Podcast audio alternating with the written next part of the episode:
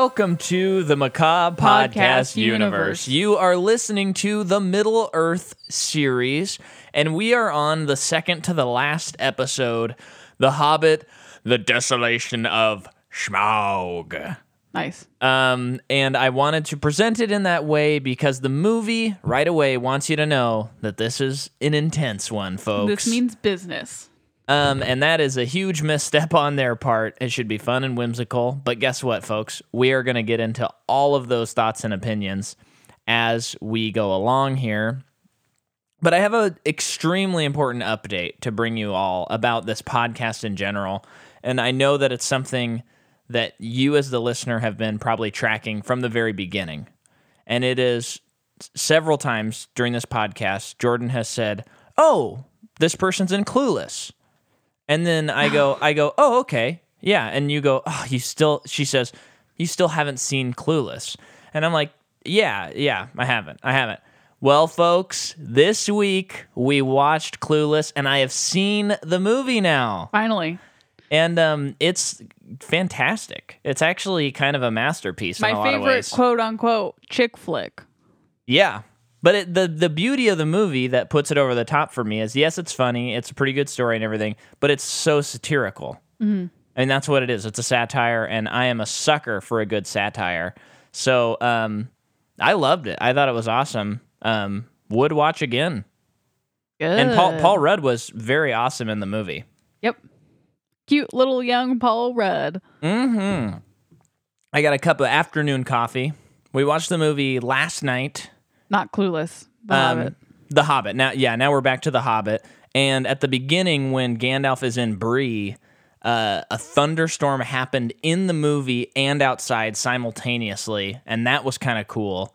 That was sort of the peak of the movie viewing experience. In a lot of ways, that scene set up what was going to happen in the movie in terms of how long they were going to take on everything. what do you mean by that? Well, if you, in retrospect, now thinking about that part, because this whole movie, it's just like we've talked about, they're dragging it out. Uh-huh, uh-huh. They're milking it for all it's worth. And especially in this first scene, it, it is to set the table of this is what the story's about. yeah, This is where we've been, or you know, this is what's going to happen. Uh-huh. Blah blah blah. Okay, cool. But it, it I do. It's kind of like, oh, that's kind of a long scene. a lot of like Thorin looking over his shoulder at a guys, like glaring at him, him glaring back. Gandalf looking at the guys over his shoulder. Everyone glaring at each other. People walking out glaring at each other. Thorin ripping apart bread, but never eating the bread. And then just continuing to glare at people. well, and That's the scene. as and I think that's a perfect segue into this is the podcast where we analyze film franchises and we exist to prove people wrong when they say that sequels are never better than the originals. And this movie does not prove our point in that regard.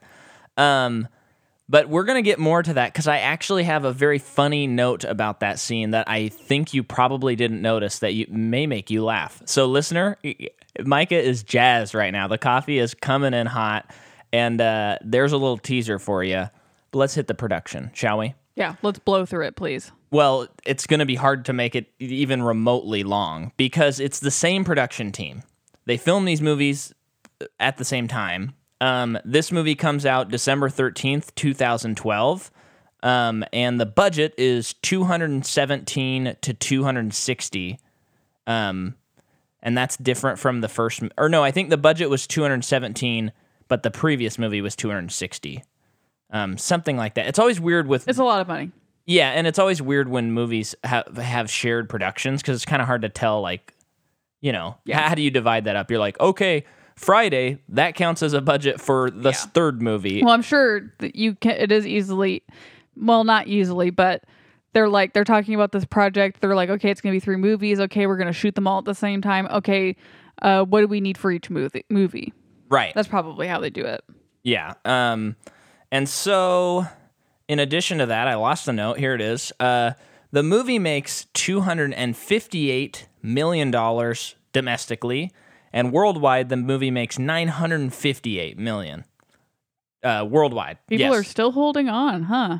Yeah, and um, that is the notes I have for the Desolation of Smaug because most of the things that I talked about were in the previous episode. But what about the whole meltdown? Well, I was kind of saving that for the last episode, Oh. but I'll, I'll I'll say this, and then I'll probably get into it more um, next week. Peter Jackson did not have a fun time, guys.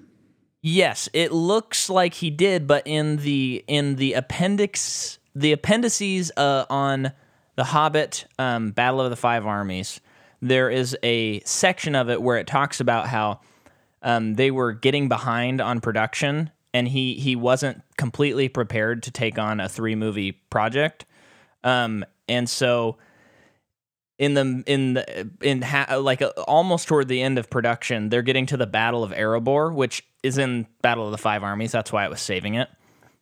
And uh, Peter Jackson is like, we have to stop production because I actually don't know what I'm filming. And there's this very sad shot of him in Smaug's like cavern where he's completely by himself, just sitting there with his arms crossed, like looking down. It's like one of the saddest pictures, and no Oh. one else is on the set. Oh, that Um, makes me feel so bad. But we're gonna get more into that next week. Okay. Um, and I know I had said something about the reason why they split it into three movies to you because of them of that. Um, and I think that might not have been actually accurate information. I, I, there's no real way to confirm that, as far as You, I know. you couldn't So, cross check it. no, Yeah. um, Where were you on? I mean, what were you on? Wikipedia? not for that. No, Oh. I was looking in other places. Some guy's blog. Yeah. Um, Wait, for real? yeah, I was. Oh, yeah, I was- that's not always trusted. Well, because I was trying to find the information, like find where I could see the clips, and I was just doing all the. It was such a complicated thing. It took me way too long because I didn't want to buy this movie, um, which is something I could have done probably, but I just really didn't want to, and then watch all the special features. Um, but all of that to say, it does have a troubled production. And as we go through this movie i think there's a lot of very obvious things that you go oh that's why. And and one thing that uh, jackson did mention is they never really him and the screenwriters never were like yes this is a good script. We're like good to go. Oh. um i mean i think i'm sure they were like yeah this is a good script. But they, No, they, they- probably were like good enough. I think that's what it was. Like Yeah. they, they, they, there were still like loose ends and things they were wanting to change and stuff like that. So, anyway, Hmm. hit me with what you got. And remember, we've covered Benedict Cumberbatch in Doctor Strange. Thank you for reminding me because I was totally gonna go over him. I know you were. um, I also just like talking about him. Well, no, actually, I will talk about him.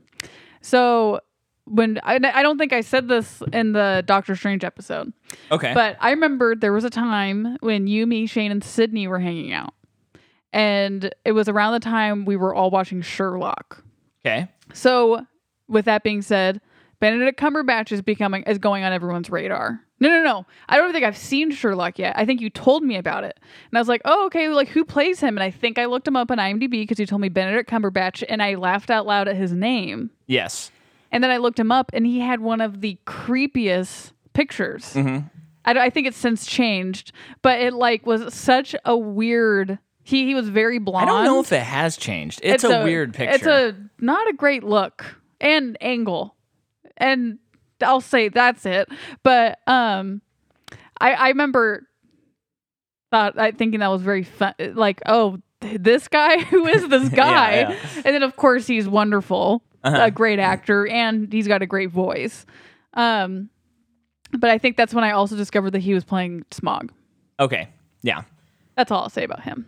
Can I make a couple of amendments? I just looked at some some Yeah. things. Um, so I was mentioning the budget. So the budget for an unexpected journey was somewhere from 200 to 315 million, and that's the movie that came out in 2012.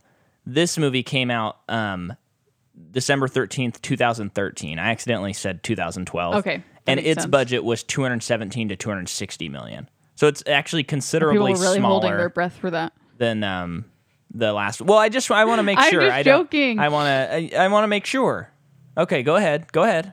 Okay, so are we fine? Are we fighting? We are fighting, but go ahead. Okay, so Evangeline Lilly, who plays Tariel, I know I didn't say that right. And you know that we have covered her before, right? In Ant Man. Yeah. Yeah. Thank goodness. Let's talk about her though. Let's Oh talk no, let's just get about this. the Tariel in the room. Okay, fine. Okay, so Luke Evans plays Bard slash Girion. Furion. I don't know, and I don't care. Uh, Probably an orc or something, right? Probably. He's in Dracula Untold. He plays Gaston in the Beauty and the Beast remake. He's in Fast and Furious. He's Shaw, but he's not Like Hobbs and Shaw. He's not. And so he must be like, a, a brother or something. yeah. He's also in High Rise. Well, from what I understand, the Fast and Furious series is about family. So he must be a part of the family. He's also in The Alienist. Did you say High Rise before Yes. that? What an awful movie. Just I'm an glad I dodged that bullet. awful mess. He's also in The Fate of the Furious under Owen. He must Hmm. be Owen Shaw. I'm going to put two and two together. And then Stephen Fry makes a surprise appearance Uh-huh. to me in this movie. And it's guys, it's Stephen Fry, famous narrator of the Harry Potter books. um, also, he is in V for Vendetta. He's in Wild, The Hitchhiker's Guide to the Galaxy as the narrator, and something Oh, else. okay. But it didn't. I think I just there. assumed the narrator of Hitchhiker's Guide to the Galaxy was David Attenborough, who does um, the planet Earth. Oh, really? That's that's funny. Um, he's also in Gosford Park, uh, Doctor Who, Missing Link. Guys, it's Stephen Fry. Give Okay. it, give it up. And I think that's it, right? Yeah, that's that's basically it on the newbies. Um, I will say though, and and this is not the movie's fault at all, but maybe you as a listener will sympathize. When we're watching the movie, there's like three or four dwarves that I could swear were not in the last movie, but th- I think you know there's 13 of them or whatever, so it makes sense. And it actually does make sense that they're kind of focused on a couple of different ones in this movie. But there's one who has like gray hair that kind of wraps around his head. Yeah, he was in the last movie, Micah. And I'm just like, that has to be a recast. What is his This, deal? the current B- Benedict Cumberbatch photo is not the one that I saw. it's not the scary Dead Eyes lizard face. No, but it's not much better. Oh, that's the scary Dead Eyes lizard face to no, me. and this the one I'm talking about is like he's very blonde, but Oh, not weird. the Fifth Estate wearing the wig. I'll stop. I'll stop. I have to stop. okay. um. So the let's talk about the movie. So, well, let's talk about our first experience with the movie. Actually, that's what we usually do. Saw it in theaters. Don't remember anything in terms of the experience. Um, I remember once we got to the barrel scene, Jordan checked out, and then and then at the end of the movie, how it ended, uh, pissed. And not only that, when they introduced the Bard character, and see, like you know, early on, you're like, oh, this is something. Very pissed. Okay. That's that was me with the first time I saw it. okay. So for me, And that's tip of the iceberg on being pissed. There's Yes. so much more I'm mad well, about. We're gonna I we know. will. Um here's here's what happened with me. I saw the first movie as you know and I was like it has some issues, but I th- I had a feeling that the second movie was going to like tie it all together and it was going to be like okay, I get it. All that stuff that I had problems with, they kind of fix slash I'm okay with. This movie's gonna be like boom. You know, we get the dragon in this movie. How could it be bad? And you know, I'm thinking about the book, and I'm like, oh, this is cool. We're gonna get that awesome scene where they like walk up to the elves that are like dancing and having a party, and then once they get there, the elves have disappeared, and they see them for like in the distance, and then they walk up to them, the same elves that are dancing yeah, I forgot about that. and then they disappear again. And I was like, that's going to be so cool to see that visualized on film. And especially since they divided it into three movies, there's no way they're going to not put that in the movie. One of the things that I was most excited for, I know that's a very small, small note, but I was just so incredibly bummed that that was not in the movie. Um, so They are partying though. who really? Remember they mention it when they're all um, locked in the cells, Oh, and he's like, you know, you guys are having a party, and then she's like, she talks about the stars for a long time, oh yeah. and then he talks about some other kind of source of light, and Yeah. then poop. Yeah. It just that was that would have been such a fun scene to see. It would have been whimsical, uh, uh, something that's very much missing from this movie. But anyway, so I was like, it's gonna come together, and then the movie's going along. I really liked the first scene. I was like, oh, this is fun. Like Gandalf, the beginning of the mission. This is a good way to start the movie. What's the fun tidbit for this? um, well, I'm still doing my. Please Oh. let me stand on my soapbox for a little while. Um, and so I'm going through, and then I'm just like, oh, this is kind of weird. And then the Tariel thing, I was like, oh no, this is getting not so great. And then like a big long action sequence with the spiders, and I was like, oh. Uh." And then what finally did it for me and did it for everybody is the barrel scene. It was like it was like I was watching a computer game. I I could not but it, it it was that it was that feeling. I get it very rarely now, but occasionally. It, it was the feeling I had when I watched The Last Jedi where where they jumped on the little horse things and I was like, "Oh no, this is not Oh no." Like like I've Which put one's that one? The Last Jedi. The one the one that Rian Johnson directed. Oh, oh, It was that same Yeah. feeling I had when they jumped oh on those Gosh, horses. I've had the same feeling at that part. I was so, I was so bummed. Yeah, where I'm just like, oh my gosh, I put so much stock in this and it's not what I wanted it to be. Now, having said that, I have a lot of different opinions on Last Jedi and I really like that movie. One day we will cover that. I am not part of the toxic fan base that thinks it should be remade or anything stupid like that. It's a good movie.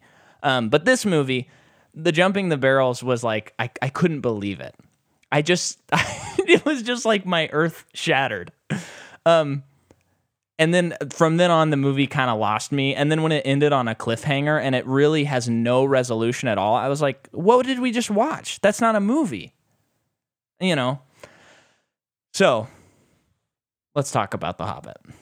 What's the tidbit now? okay so yes they're at the Bree place and i just occasionally i will notice a scene and it could be due to the high frame rate but you'll notice a scene where the extras just are not up to snuff and that sequence there were so many people walking in front of the camera and it was like the way they were walking and everything it was like oh my gosh. Like you you it didn't have that same feeling the last time they filmed in the the prancing pony where it just felt like bustly and there were just people around. This one it felt like someone was just calling like action?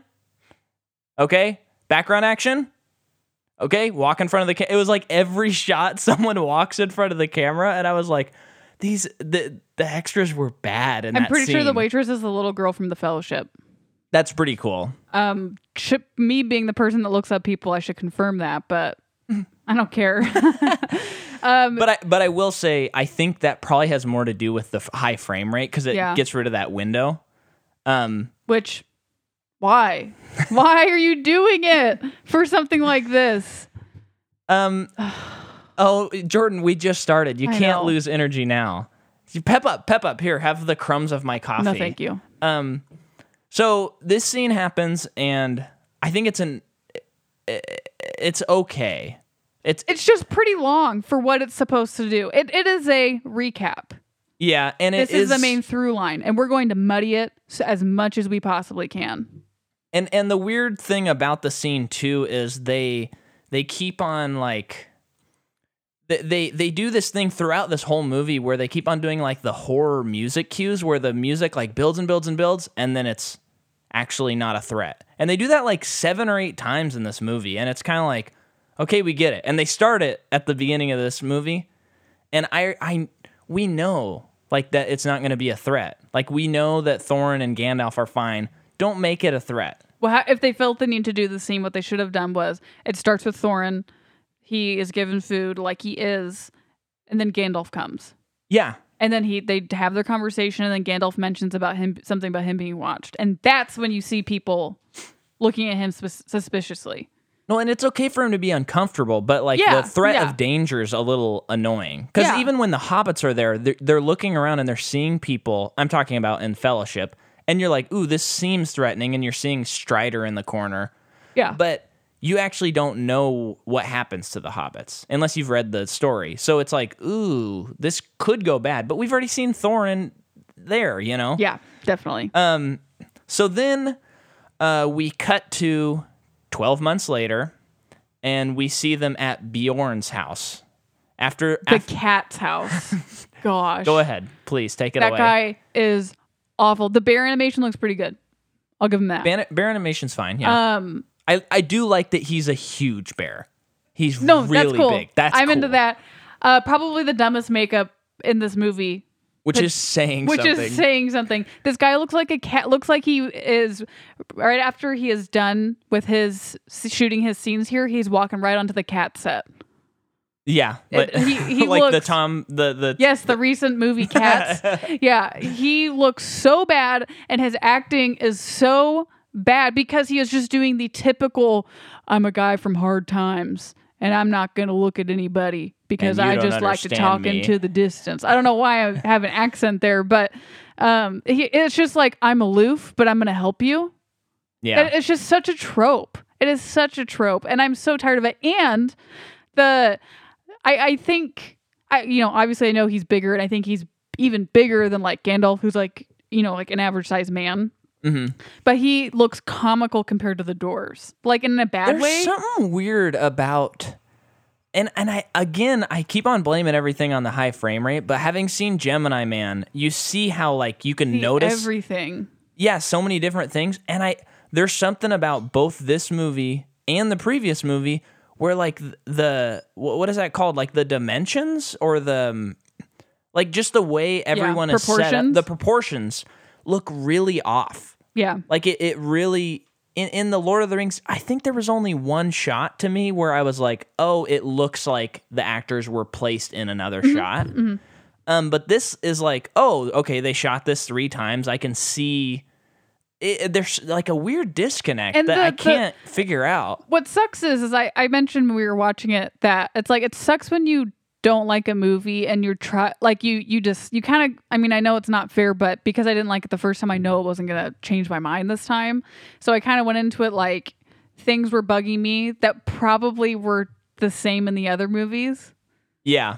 and in the other movies if I had felt something was a little off I would have been like no no no it's fine but in this Yeah. movies it's like like as I really liked the his house like I didn't like the set design very much. Uh-huh. and it's like it's probably the same as you know in terms of feel it's like the same as the other ones. So Uh-huh. it's probably not very fair. But um it also just didn't make sense to me. He has horses in his house? Yeah. It, that doesn't make sense. It doesn't even like be, because i mean i can't totally remember the books. Maybe it's described that way. So then that's fine. But then it's like immediately my brain knows that that's not okay like that's not normal yeah. and then maybe it's because he's like an animal, so he lives among animals. Probably that.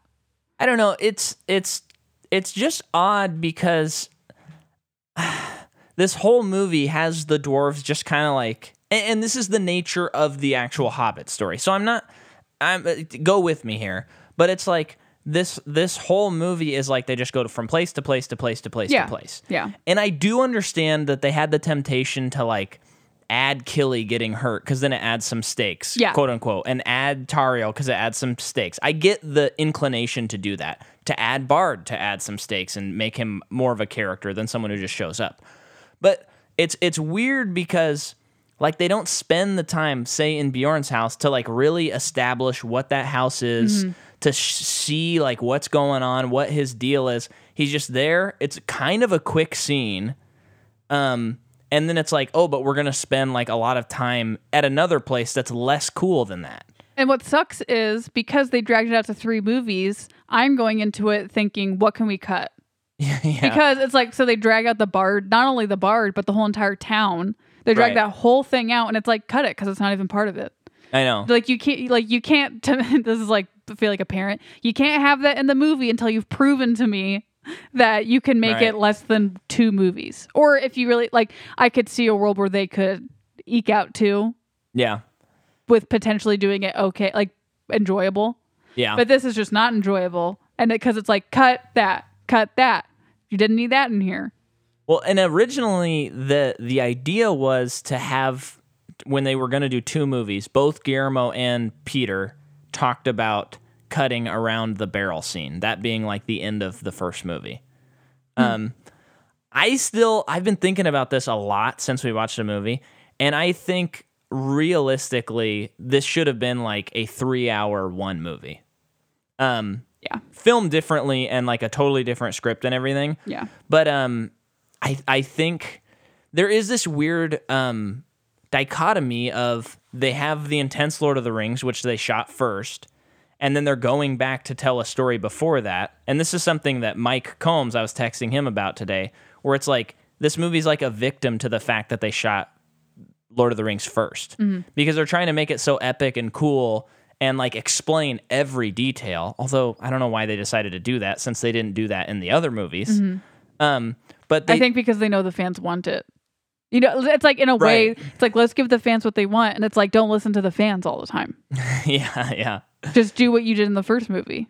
it, it's just so odd that they they continually just just drag this this story out and and you lose the whimsical nature and like I like that when you read The Hobbit it's very coincidental and it's like yes Bilbo is a proactive character but in a lot of ways he's just kind of there witnessing it um but these movies like ha- they they have the tendency to go well we really want to put meaning in this and this and this and this and this and this and this And it's so convoluted that it in this movie, I'm like, what? You know, it's like, what are the dwarves' motivations again? They just want to go home, yeah or they want to stone. You know, it's just because they've bogged it down in so many other storylines. I don't really care what Yeah. they, what they want anymore. well and and and it's also weird because it's like it's like the movie is trying to be so complicated but then eh, like all the motivations and the characters are so simple Yes. so it doesn't like match yes. um i don't know let's keep going so they go into the mirkwood forest and gandalf leaves Yeah. And when they go in there, kind of a cool sequence where they get lost. Um, and there's some interesting like editing and stuff like that. I like when Bilbo turns around and Bilbo is behind him because Yeah. he's like ha- he's like hallucinating. Yeah. I was kind of hoping that that was gonna go longer. like he just kept looking around and there's just more and more Bilbos. Um, and then uh, this is where they get attacked by all of these spiders. And all and- Spiders look good. spiders look awesome. They they tie up the they they web up the um uh The party. the dwarves and and Bilbo's like up trying to find where to go since they're Wearing lost. the ring. Yeah. He, he's now, you know, he's using it as a strategy. Yes. And I love I actually like this part when he puts the ring on and he hears the spiders Yes. talking. Yes. Super super cool. That was like, oh, they nailed it. That's I feel like I'm reading the book. Like yeah. Um, and I know I keep bringing up the book, and I know that we said we like when they change stuff, but you gotta ha- capture the heart. That's all. You got to really our- scrutinize it though if they think they need three movies. That's true. That is true. And if you've listened to our last what three series, all of our th- last three series have been about Splitting up series. yeah, and so far only one of them has been successful. Harry Potter. Yeah. that in our opinions, and this one is not. Um, but the spiders are cool. I like how they talk, and it's cool that like when he puts on the ring, he can hear creatures talking. That's a fun. That's just fun. I think that that's cool. Um, and then they are saved by a green-clad, red-haired elf that they call a she elf, but in the previous movies, none of the other Yep. women did they call she elves. I don't know if that's is like one of the most sexist roles in film in a long time. It's like, what am I watching? A early Marvel movie? right, Because they call like that's she's referred. She is um, what's the Well, this would be around the time as Avengers, so the Oh. first Avengers with when so Scarlet's was still kind of in to do the sexist thing. yeah, but Well, like still kind of is, well, unfortunately. yeah, I, yeah, yeah, yeah. But you know what I mean. Yeah. But uh, she is uh, reduced to her identity as simply being a girl, um, which means by default her character is only meant to to attract a guy. right. Okay, yeah, she's good at fighting, but really she's there to create a love triangle between Legolas, Kili, and her. Uh, a love triangle that I don't care about. In a story one that of the is most- not romantic, like it's No. not a romance story. And it's one of the most in your face love triangles I- I've ever seen. it's crazy. I thought that it was a little more subtle than it was. Um, like I, I was thinking it was, but like the first scene she's in is like, "Oh, hi, dwarf. He's kind of a cute dwarf." No, he's not, says Legolas, CG face. No, he's not. Uh, he's tall and or he's short and ugly, and she's like, "Oh, yeah, you might be right, but I don't know." I kind of think he's cute, and I also think you are kind of cute. And then she's with Lee Pace, who is Legolas's dad, apparently. And uh, he's like, Well, wait, wait. Let's pause before we get to Lee. No, I just want to say what he Okay, says. okay. My son likes you. and she's like, Oh, what are you talking about? And he's like, He likes you, but don't let him like you. You be best to not entice him with your womanly ways. And she's like, you be best. and you know, she has this look on her face like, What am I gonna do? yeah. Should I go with the door for Legolas? Where does my heart lie? Yeah, this dwarf that I've been with for two minutes. For two minutes and then progresses further to where she, you know, she saves him, which really she just steals the king's foil from another dwarf. Mm-hmm. Um, and she is doing the the Arwen thing.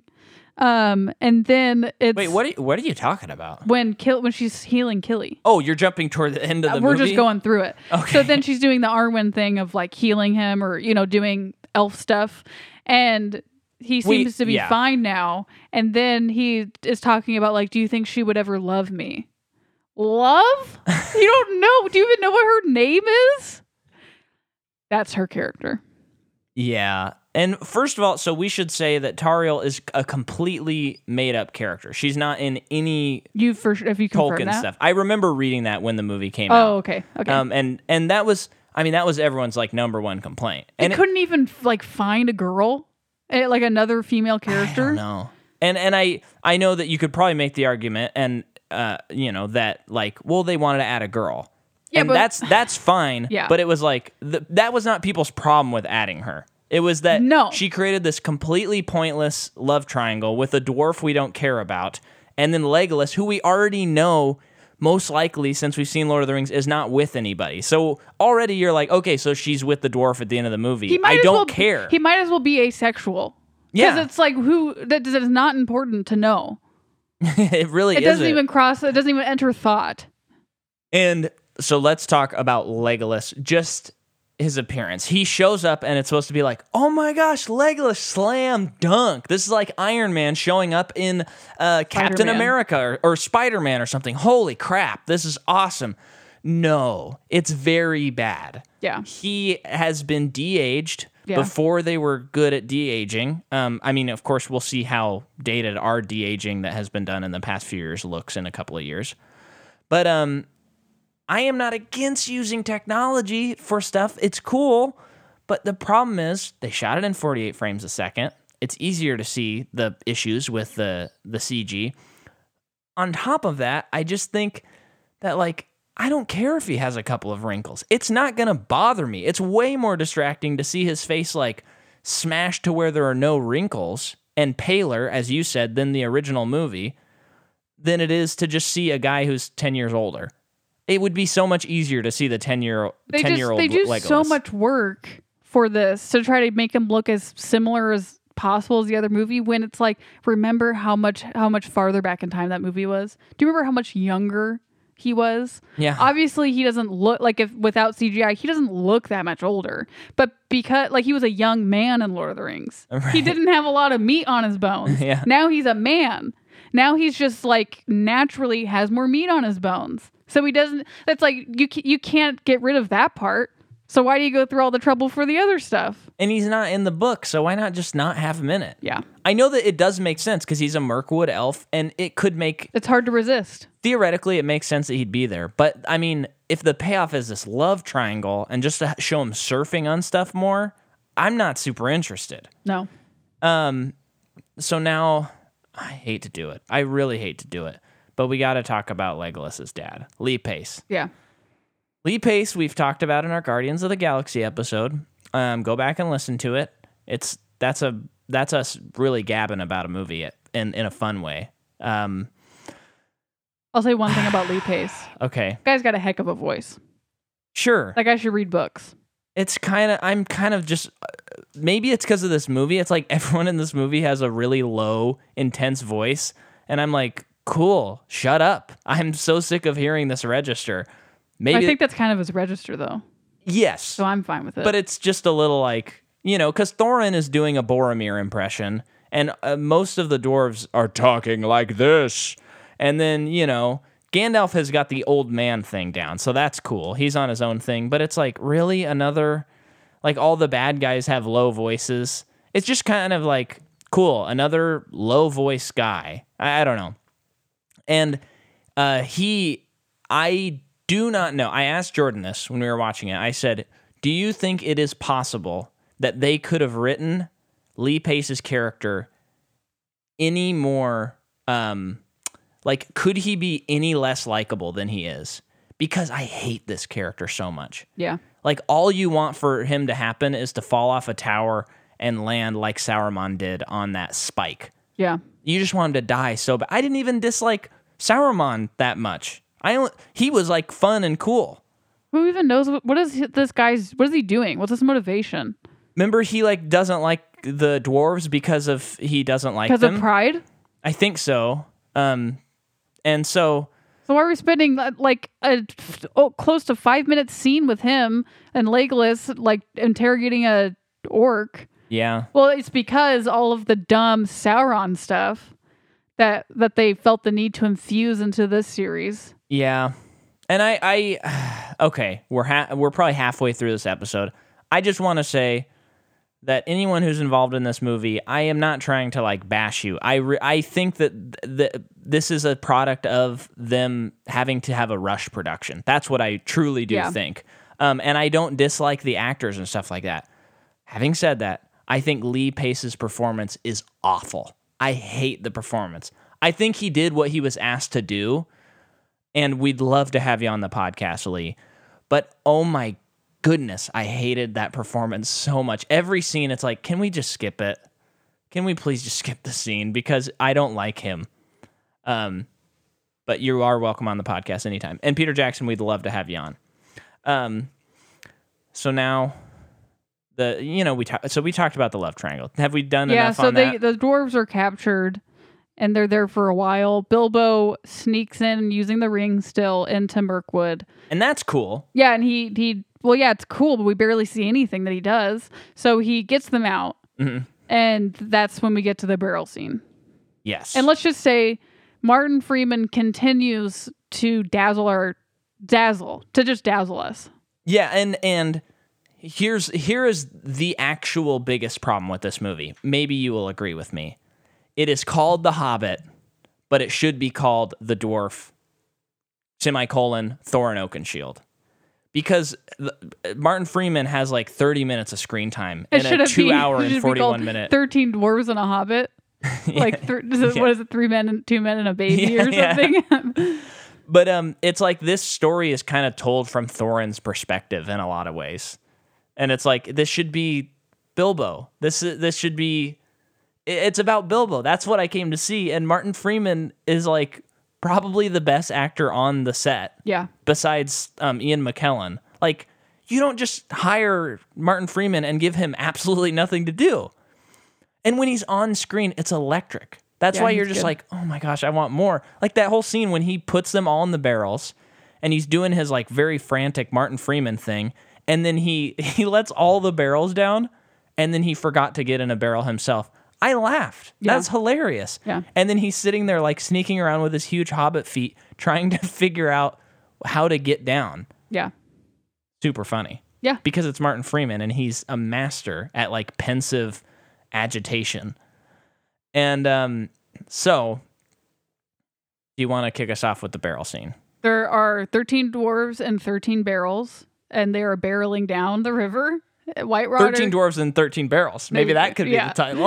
uh, the, they really utilize GoPros in this scene. Very odd choice. Yeah, I, I commented that it, it seems like they, they were they had a day off shooting, and they were everyone on the working on the movie was treated to whitewater rafting, and some people brought their GoPros for Yeah. fun, and then someone saw it was like, oh, we, we should put that in the movie. Yeah. Um, as they're going down the river, orcs come, but then also elves come. Pretty much, it's just a big long action scene, and it just sucks because I think that if they really committed to the fun, whimsical part of this, I think this could possibly work if they really committed to fun. But they did not commit to fun; they committed to nothing. They committed So- to cool action, but it gets into cartoon land. but it gets into cartoon land. Therefore, I'm just bored by what I'm looking at, or I'm just like, I can't believe Legolas is sur- is uh, skate surfing on an no, orc. he, he was he did an ollie. He was skateboarding. Okay. but I can't believe he did that. And then I can't believe Legolas is also standing on two dwarf heads and spinning Shooting around arrows, like a yeah. ballerina shooting arrows. I Well- was so mad. And uh, I think we mentioned something like this in our previous episode, but to continue this thought, like Jordan and I are not suckers for like the details. We're we're usually not that concerned with it. Like a movie needs to be streamlined and told. A story needs to be told. You don't have to get bogged down in the details. And something like physics, I don't really think about when I'm watching a movie. But when when physics are like when uh with when CGI artists like throw physics out the door, what you're watching, it's like you are it's literally like you are watching Looney Tunes. So when you're watching the scene, it has like a Looney Tune quality to it. And if you did it the whole, well, it wouldn't work in this series because they've already established realism Yes. in Lord of the Rings. But um, it, it, it- I mean, it's like shocking to watch this barrel when when uh um G- Gloin, the really big one with the uh, orange hair, like bounces down a cliff, kills like thirteen orcs, bounces over the river, kills like thirteen more. And then bounces over the river again, and I think he about this shot goes on for so long, and you, you keep then he- thinking he- it's gonna stop. He very like like an acrobat jumps into another barrel. oh, I hated that. And I'm just thinking the only person who could do this and I would wholeheartedly be pumping my fist for is Jack Black. And I don't see him in this movie. Yeah. But it it's so weird and I think I think I would like to maybe propose something. Um there's a famous expression um for TV when a TV show gets bad, they call it jumping the shark. And w- Yeah, what is I think I've heard of it, but what does that have to do with Happy Days? Oh, So- did something happen in the show? yeah, in Happy Days there is an episode that many consider like this is when the show went from good to bad. What was the episode? What they do? Well, Fonzie was like trying. I don't remember why he was doing this, but he there was a shark in the in the ocean, what it is. and he like skis and jumps over the shark. Okay. It's literally jumping the shark. Isn't that's that where crazy the that that's expression. Henry Winkler? it is really crazy. It's really so crazy. crazy. to think about. He's had such an And Ron illustrious Howard's career. in that show. Yeah, It's just so crazy. I used to watch it every day. I, I I would watch it sometimes on um TV Land. Yeah, but it that is like cited as like jumping the shark. I get it. So I propose that maybe we change it to jumping in a barrel or barreling down the river. Like this movie barreled down the river. Yeah. Because this they really bounced the barrel in this movie. Yeah, they bounced the barrel. Something with barrels because um and leave a comment in our Apple and tell us what you think it should be. 5 stars, please.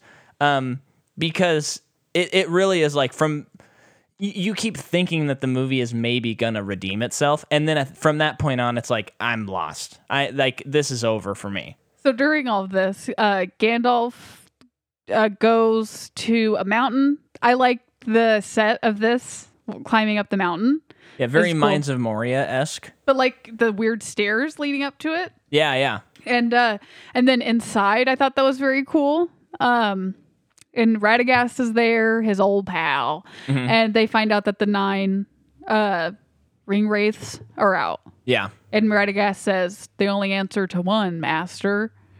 And then Gandalf sa- thinks, I better really go check out this dude that must be in this forest. So he goes to those ruins that we saw in the first movie and sees an army of orcs, sees Azog, right? Yes, yeah. After Which he breaks like- some spells. It's truly, truly, what is he doing in this movie? I don't know. Because also he has like his right hand orc dude. Uh Who? Why do we see him so much? Why isn't Azog going to the town, the the lake town? Well, but remember, uh, this is my theory because Jordan and I have not seen Battle of the Five Armies, but when they're in Lake Town and they're fighting, Legolas gets he like kind of bests the right hand man of Azog, but but that guy walks away. So I told Jordan, I said, what's going to happen is in the next movie there'll be a moment where Legolas gets to like face the bad guy that got Yeah, away in Lake So much of that should not be a thing. oh no no no It- Really going horrible, going but- all the way back to Legolas shouldn't be in the movie. yeah But it, it's just I mean, at this point, I've, I've all but checked out Mhm. uh, mentally. Um, I definitely have checked out emotionally. Yeah. But um, he Gandalf faces off with this amorphous blob, which is like one of the capital sins of movie making now.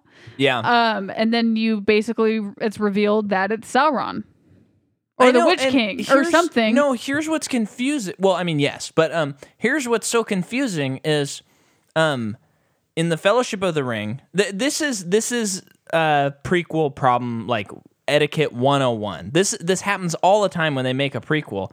They go back and they provide significance to something or try to explain something that later happens in the series in a, in a movies they've already made.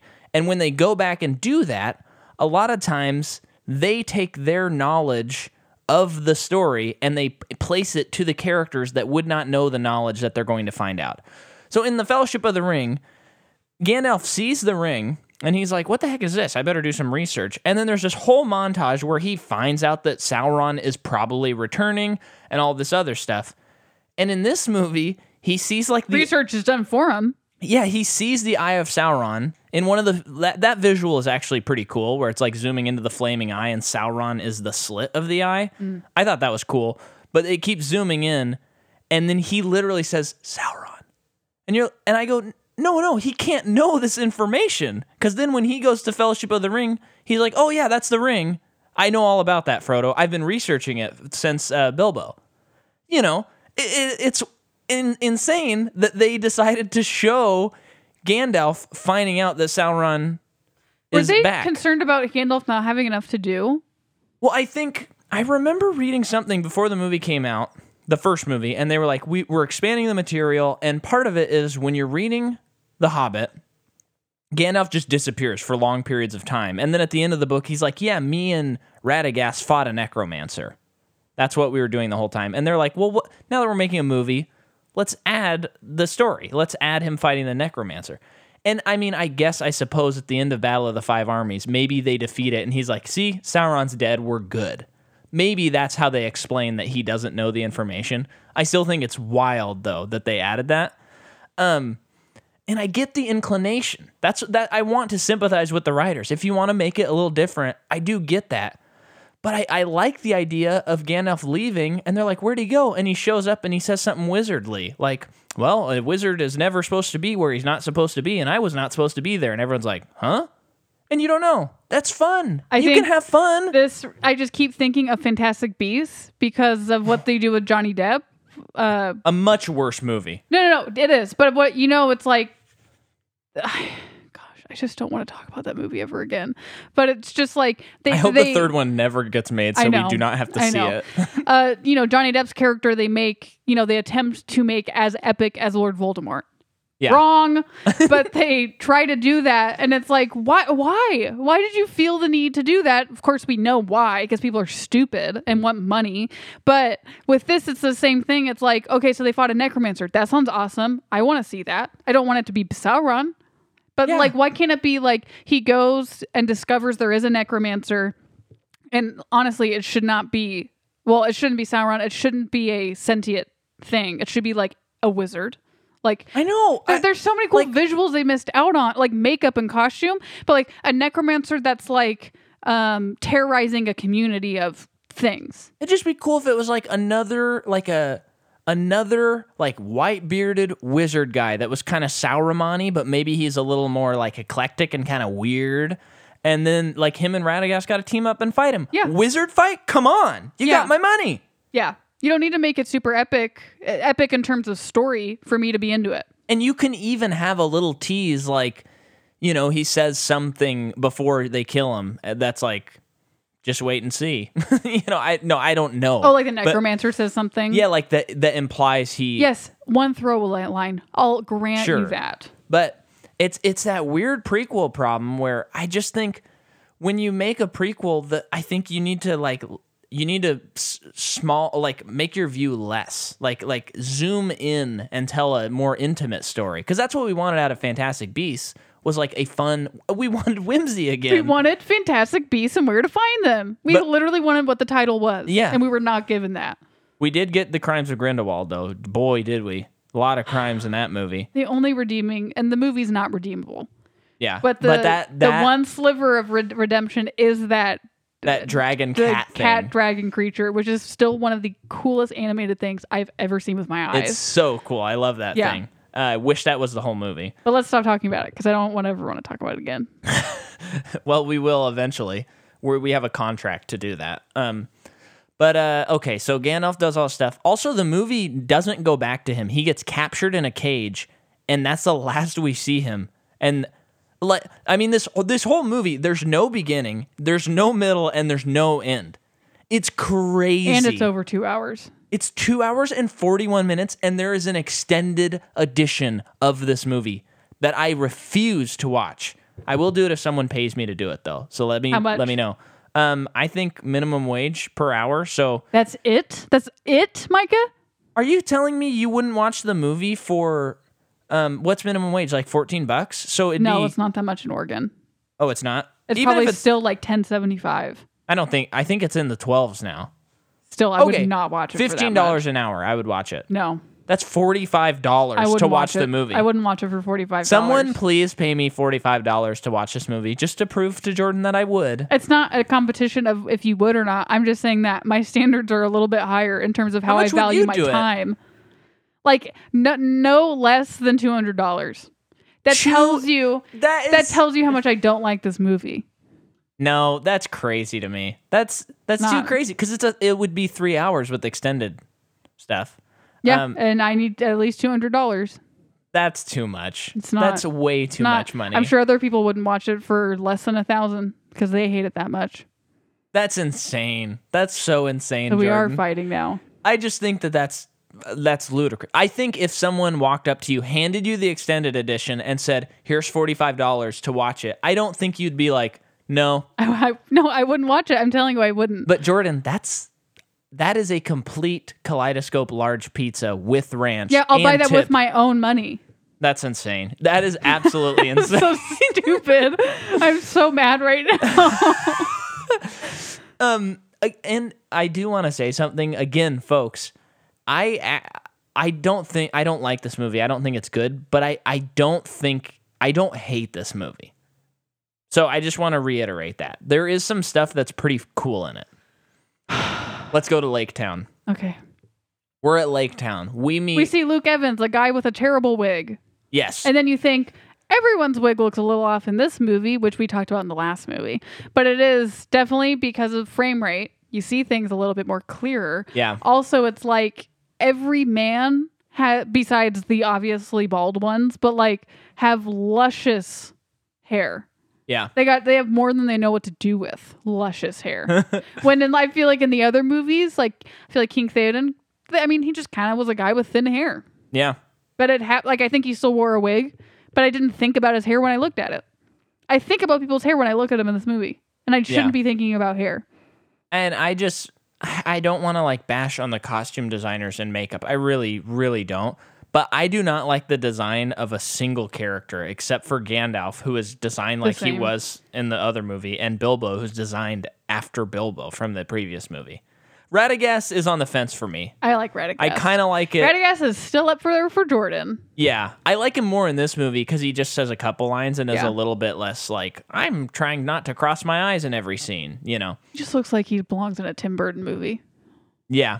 I think I think though like you said if the whole movie if they were more whimsical and just like embrace that instead of trying to be action movies, I think I wouldn't have any problems with Radagast. I think it's just that weird like, oh, we're looking at this like clown in this scene, but in the next scene Thorin's like my family was left for dead by the elves.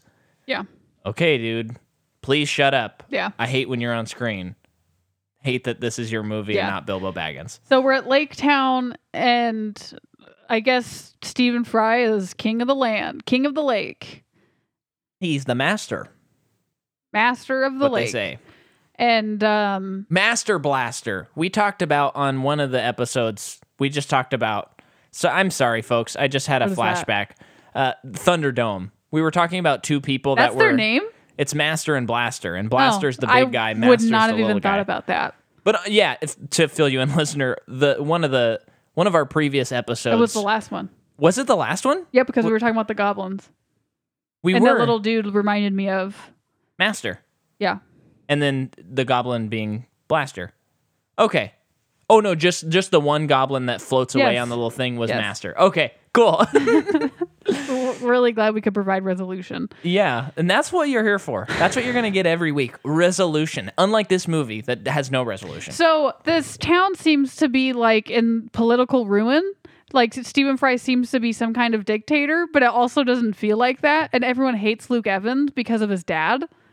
So can I butt in? Because I just flipped through The Hobbit and I was looking at like Lake Town. I just totally like cursory glance. I've read the book a couple times, but it's been Did they get into it in the book?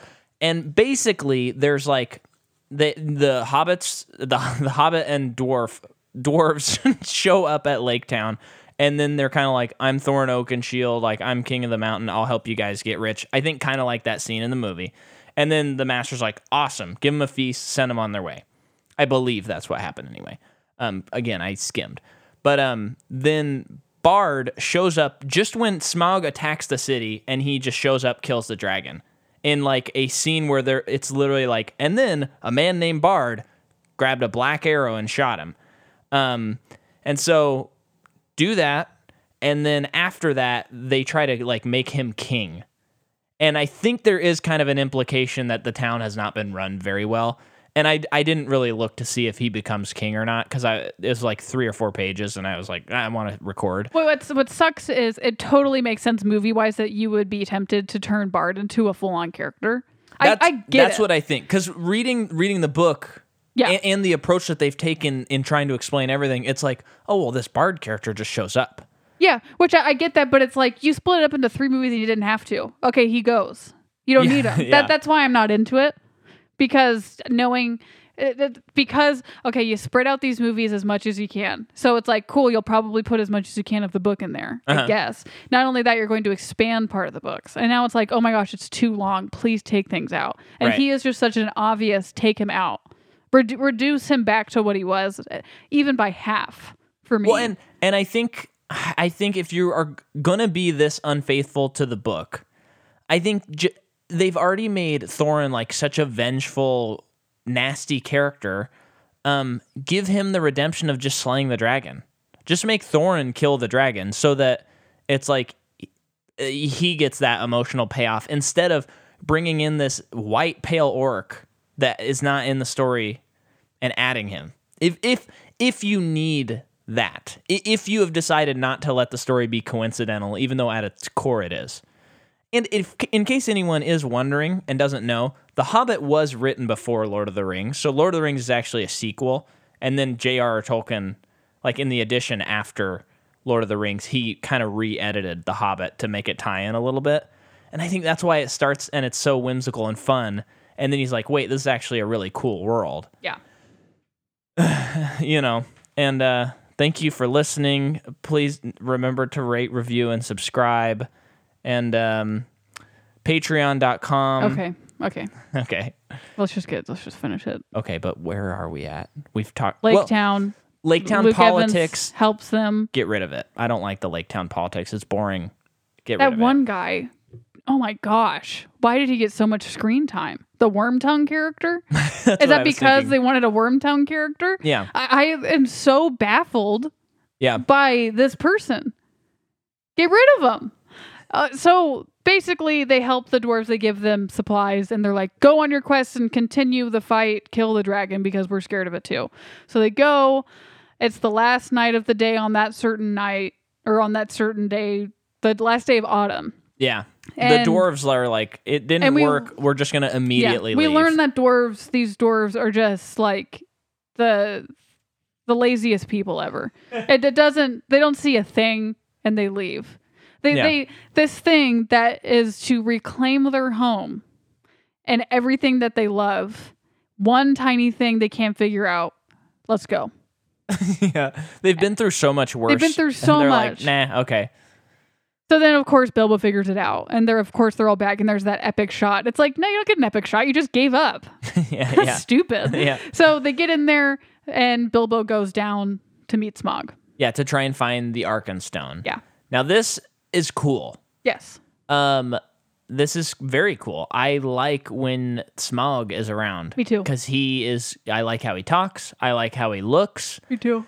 He's very cool. Now, one thing that Jordan and I noticed, we were talking about it before we started, and I thought maybe I was crazy when we were watching the movie last night, but it seemed like this movie was much darker and more of like a green gray hue than the previous movie. Which was green gold. Yeah, and we did a side by side comparison on YouTube of the Smaug scenes in Hobbit 2 and then the scene where he opens his eyes at the end of Hobbit 1. And it is literally like w- night and day. The Hobbit 2 is like washed out. And I don't know why they made that decision. We thought maybe the the Smaug opening his eye was a reshoot, but it's weird because the gold is like bright. It, it feels scene. like they had a new director. Yeah. Which probably It's- it was it's second unit. That dra- it's that drastic. Yeah, I guess probably. but it's it's really weird. Although it was all digital, so I guess it wouldn't matter if there was a second director. It's that just wouldn't like change the coloring. did the but, people animate it and then Peter saw it. He's like, "Yeah, that's good." And it's like, "Oh no, we're actually not. We we still need to like figure out oh the color." Oh my gosh, I just figured out what it is. I just realized what it is. I'm sorry I cut you off.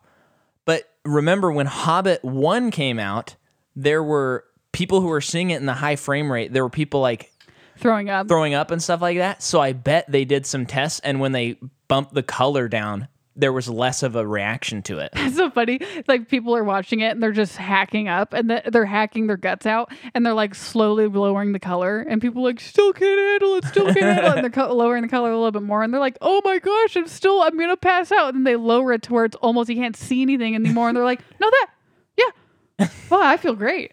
That's probably what happened. That I bet you that anything Word that is what word. happened. Um, I bet you if you made if you paid me fifty dollars to watch this extended, that would ha- that's what happened. You, you're, you're so in trouble. okay, so Smaug and Hobbit Boy uh, have a really wonderful conversation. and they Uh, have good chemistry. They have wonderful que- chemistry, my dear Watson. yes, um, Sherlock, my boy. They so uh. Bilbo puts on the ring, takes off the ring, puts on the ring.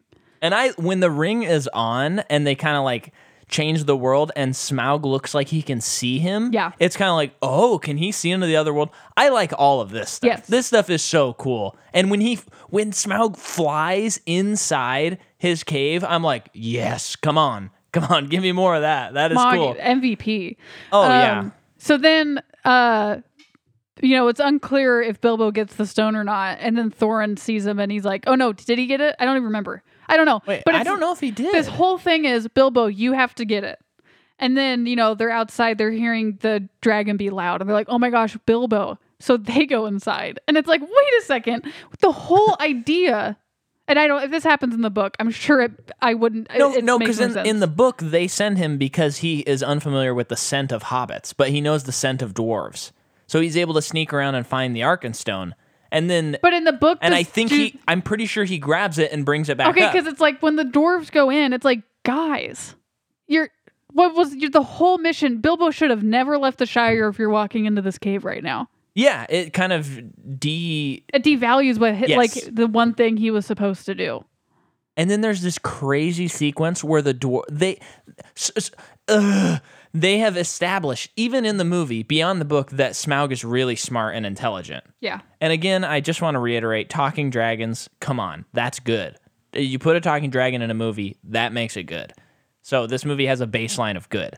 But they reduce this intelligent dragon to like one goes over to one area and they're like over here! And he's like huh? And then he goes over there and then like an, a dwarves are in another hallway and they're like actually we're over here! And then he turns to his left and is like huh? I wish you could see me pantomiming this.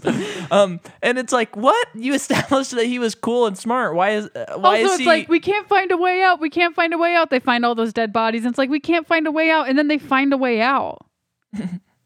kind of. Well, I guess Smaug like bursts out of the cave, but Yeah, it's like I'm not sure what But it is kind of like, there. why don't you just go back the way you came? Did the door close behind you? yeah I, yeah I just didn't really care for that either.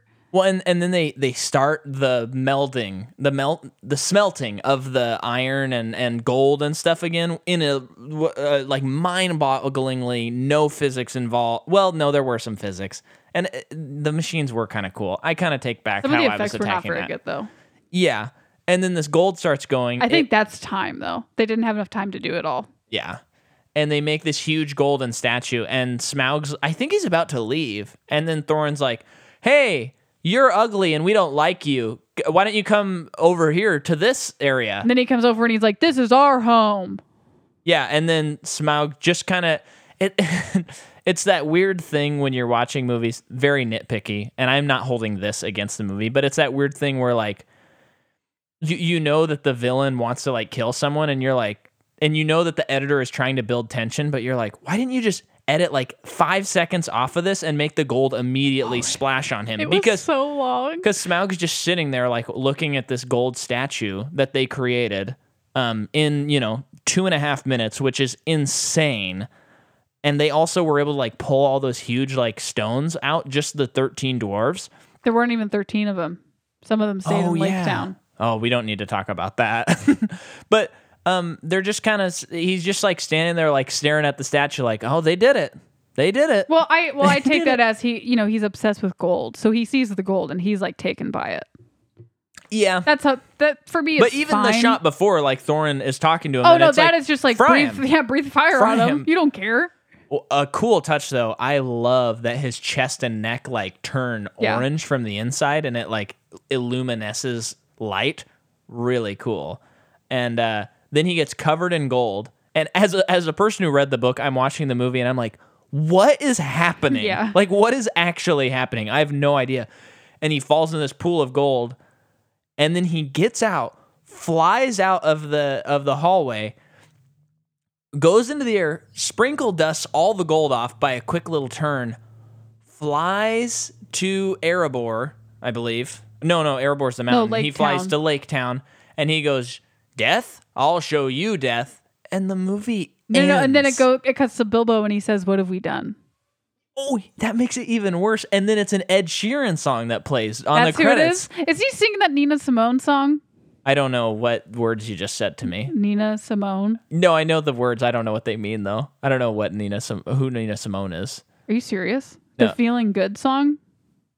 Oh, like I'm feeling. yeah, is that the song he was singing? No, I don't think so. It sounded like it, but I didn't hang around to really listen to it. You don't know who that is, Micah? Is that an older artist? She's the one who sang that song. Oh, okay. Then And I then know. Muse covered it. yeah. Muse and everyone else. That's just like the one cover I know. um, Sorry. yeah, she's great.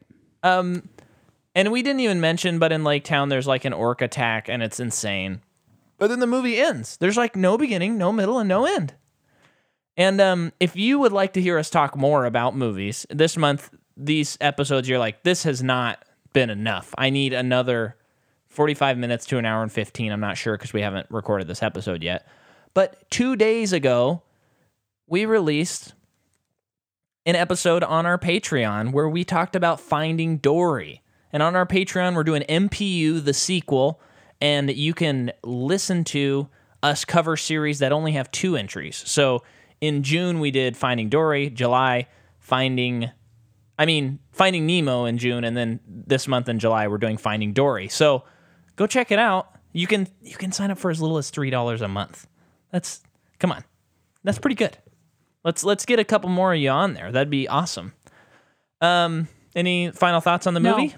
Oh, okay. I'm done. Okay, well, um, we'll see you later, folks. We're almost done with Battle of the Five Armies, or I mean, Lord of the Rings, the the Middle Earth series, and uh, next week we're gonna announce uh, our next series that we're gonna be covering, and it's a doozy. It is one of the rare series that we've covered where it is like the first movie's good, and then the rest are all questionable. But we've only done the one episode so far, so maybe our minds will change. But we'll we'll give you a hint. It has five entries and a planned sixth entry. So that's your hint. Let us know if you have any guesses on what we're going to cover. Uh, thanks for listening, Hope you didn't get as mad as we did. but I hope you laughed at us.